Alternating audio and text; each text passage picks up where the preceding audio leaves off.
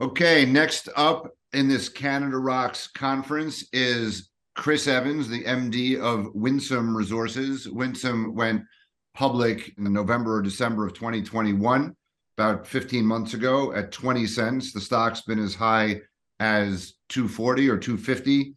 It's now taken a hit 165 as we speak today. Market cap about 281 million Aussie. Doing the questioning for Winsome is going to be Ernie Ortiz of Lithium Royalty Corp. Ernie's a good friend of mine for a long time, but Lithium Royalty Corp anchored the IPO as well as had a royalty. Uh, we've been working with Chris and Winsome, you know, six months prior to the IPO and have had him on Rockstock Channel a couple of times in Minds and Money Forum, you know, and and others. So following Patriot, which is now north of a billion market cap, uh, Winsome is also in the hottest area in lithium space. You know, now is, is Quebec in the James Bay area, and uh, had some very exciting drill results toward the end of last year, which uh, re-rated the stock and uh, on much higher volume. So with that, I'll leave it with Ernie to do the questioning, and I'll come in toward the end. Great, uh, thanks, Howard, and uh, good to good to see you, Chris. so first, we'll, we'll start off with your key flagship projects, which are Adina and Cancet. So can you just give us an update on, on the status of, of the, of the programs, the, the drill campaigns, and what are your plans for a mineral resource uh, with those projects? Uh, so can you start with that? Yes, certainly. It's a pleasure to be here. Thanks, Howard, and uh, nice to see you again, Ernie. I think um, the most action we've got at the moment is at Adina. We've got two drill rigs there as we speak, and they're working on what we're calling the Jamar main zone and that's an area of 700 meters strike length, roughly 50 meters true width, and then 200 meters depth. That we're drilling away with those two drill rigs, working towards being able to put out a mineral resource in the near future.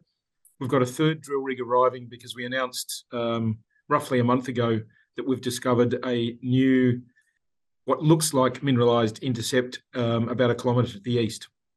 So by the end of this week, we'll have uh, three drill rigs working at Adina. We've got, and they're all heli mounted rigs.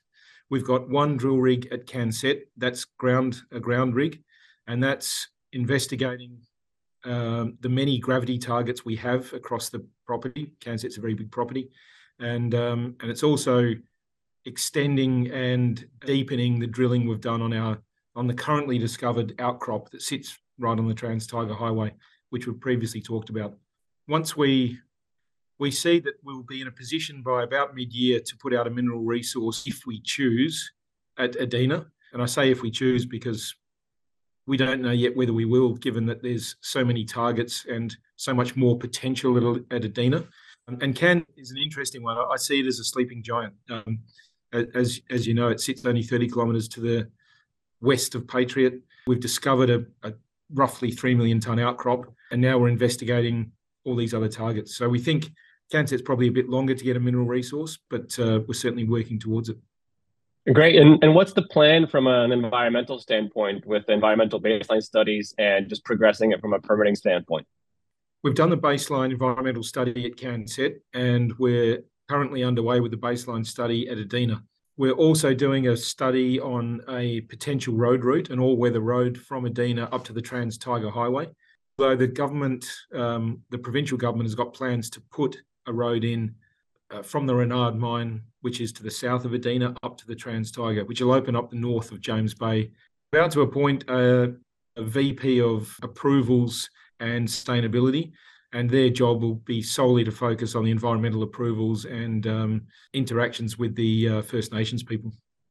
That's good to hear. And uh, you've also assembled a nice portfolio of various assets uh, in Quebec, uh, key ones being Sirmac and Decelles. So maybe just on, on Sirmac, it's fairly close to the Moblan property that Sayona Mi- uh, Mining Limited has, but also Vision Lithium is now talking about DSO potential out of their Sirmac neighboring property. Uh, can you just discuss what the plan is at Sirmac and as far as exploration and next steps there?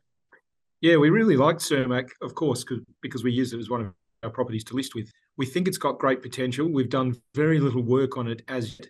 But as you say, it sits uh, 30 kilometres as the crow flies from Moblan, and it's immediately adjacent to Vision Lithium's albeit small resource, but I, I quite like their plans for for that DSO operation.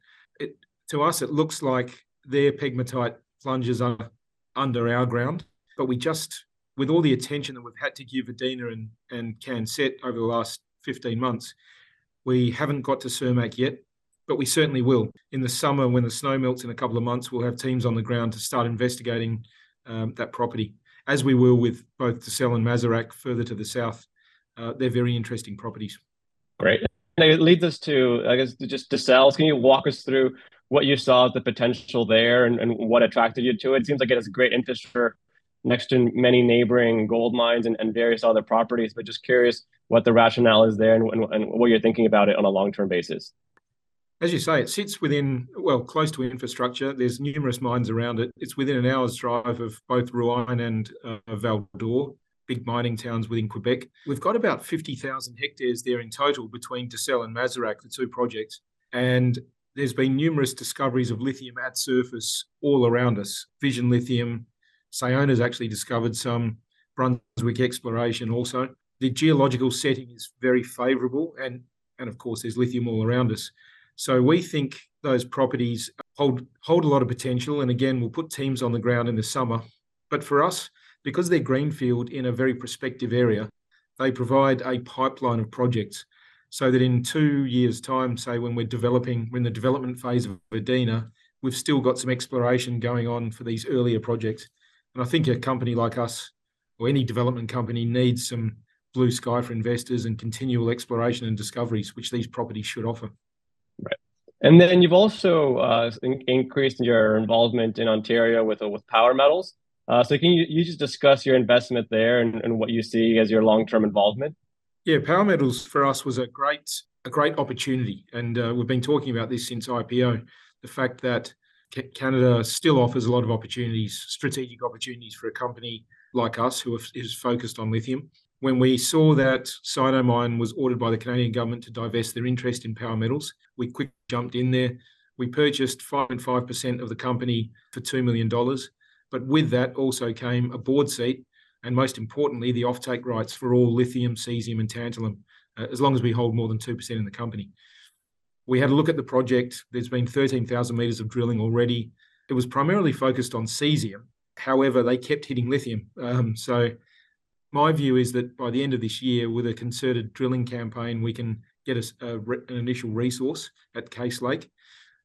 And so, with that in mind, we Power Metals just did a, a, a circa $6 million raising. And uh, Winsome Resources took a large part of the back end of that so that we could increase our stake to 10% of the of the company.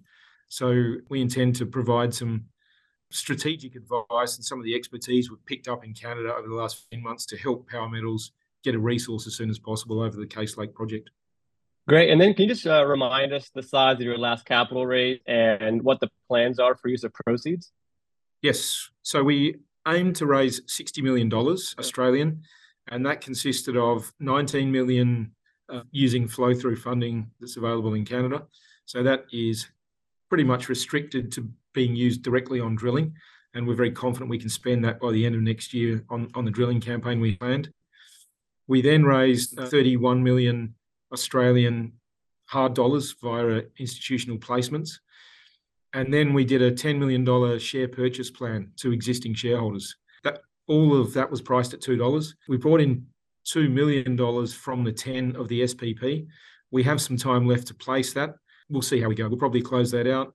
It, it gives us, even without the SPP being fully filled, we've got roughly $60 million in the bank. And the use of funds really is the drilling campaigns at Adina and Cancet, but also doing the doing the various studies that will lead towards the PEA. So we're doing the environmental studies you referred to before, metallurgical test work, and then infrastructure studies to support that PEA over the coming 12 months. Oh, good. Lots going on. Then you're obviously a lithium veteran. You, you've added Stephen Biggins to the board as non-exec chairman. Can you just talk about plans for adding additional personnel? And it must be pretty competitive now in Quebec, but it seems like it hasn't slowed you down. So can you talk about what you're seeing uh, adding to the team and just the human capital in Quebec? We're doing a couple of things on the human capital front. We're appointing a few senior people in country as executives. So, a VP of uh, approvals and sustainability that I referred to before, will be appointed very soon. We're going to shuffle around a little bit the team so that Carl Caumartin, our current country manager and VP exploration, uh, can move fully into the country manager role. Um, so we're looking for a new VP exploration, which will bolster our team in country. And board wise, I think we could certainly do with a bit of diversity on the board, and we could probably do with a North American on the board. So we bear that in mind. We've got four people at the moment. There's room for a bit more, but we also like the idea of an advisory board, which is often done uh, not so much in Australia, but in in Canada. And the advisory board typically consists of experts in various fields that that Winsome will be operating in Canada to advise the board and potentially be a feeder to the board. So we're looking around for a whole lot of senior people, well qualified in the mining, financial, and environmental space. Oh, good. Uh, and lastly, can you talk about what we should expect as far as news flow uh, on the assays, or or what you're thinking about results in, in, in the near future? And then just on the mining front, how beneficial is it for you to have just uh, a lot of results being very close to surface, and how does that impact mining cost and your uh, mining plans? I think over the next 12 months, there's going to be continual continual news flow in terms of drilling results. Now, of course, we have people from all quarters hounding us for continual results. For us, it's about assays are still relatively slow, six to eight weeks to come in. For us, it's pulling together the assays into a meaningful announcement and a material announcement to put out to the market, uh, which is what we're doing at the moment. We expect an announcement very shortly with the next series of drill holes. And as I say, we'll those will continually come out while we're drilling over the next 12 months or so. There'll be various uh, announcements relating to our PEA, which we're working on in sort of environmental studies and metallurgical test work results. And I think with us, um, given that our deposit at Dina is at surface, I think that, of course, that will help the mining cost. There's virtually no overburden to remove. And, and I think it's a relatively permit, let me say, a permit light project in that we sit on a plateau above the surrounding landscape. Water doesn't appear to be an issue, as in lakes around us. And we appear to have good relationships with the First Nations people. So, as far as mining projects and approvals go in Quebec, this there doesn't seem to be any um, uh, any trip ups so far. So, we look forward to doing our surveys, uh, appointing a VP of approvals, and then getting this project permitted as soon as possible. Great. Thanks, Chris. Over, over to you, Howard. Okay, great. Thanks, uh, Chris. Uh, just to wrap up or put a, an additional point, I forgot to mention, Chris, uh, we've known each other uh, since your Altura days when you were the chief operating officer there. You took me around while that was under construction. You then left to uh, join what is now Leo Lithium. I guess it was Birimian or Mali Lithium before that. And uh, like many of your fellow uh, Crocodile Dundee brethren from Australia, have uh, made your way over to Canada and using you know the, the skills you honed in Western Australia now to make what looks like uh, like a, a, very significant discovery, but you're still very much in that discovery phase. And we've seen this with Patriot and others that like it goes up a lot and then you know there's another set of drill results and, and it kind of comes in and then it goes up. So we're in the a market environment you know these are high risk still exploration. They're very high beta to the broader you know lithium thematic but uh, as ernie just uh, questioned you there's there's a lot of in your answers a, a lot of news flow to come just on the basic exploration results. You know you're a couple of months behind patriot it seems to mm. me and hopefully uh, you'll be seeing similar type intercepts. And uh, with that, thank you very much, Chris. And uh, we look forward to continuing the dialogue and, and watching WR1.